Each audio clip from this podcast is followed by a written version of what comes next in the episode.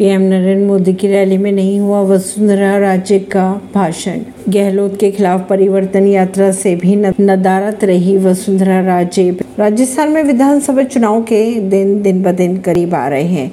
BJP ने सत्ता में वापसी की कोशिश की, स्पीड तो बढ़ा ही दी है, लेकिन पूर्व मुख्यमंत्री वसुंधरा राजे सिंधिया अभी भी चुनावी जंग में सक्रिय नहीं दिखाई दे रही है। उनको लेकर पार्टी की ओर से भी स्थिति साफ़ नहीं की जा रही है। वे में चार दिशाओं से निकली बीजेपी की परिवर्तन यात्रा के समापन कार्यक्रम में पीएम मोदी शिरकत करेंगे। लेकिन सभी की निगाहें बीजेपी के दिग्गज नेता और पूर्व सीएम वसुंधरा राजे सिंधिया पर है।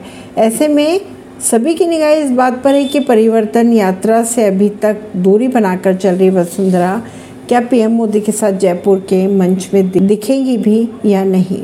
परवीन सिंह नई दिल्ली से।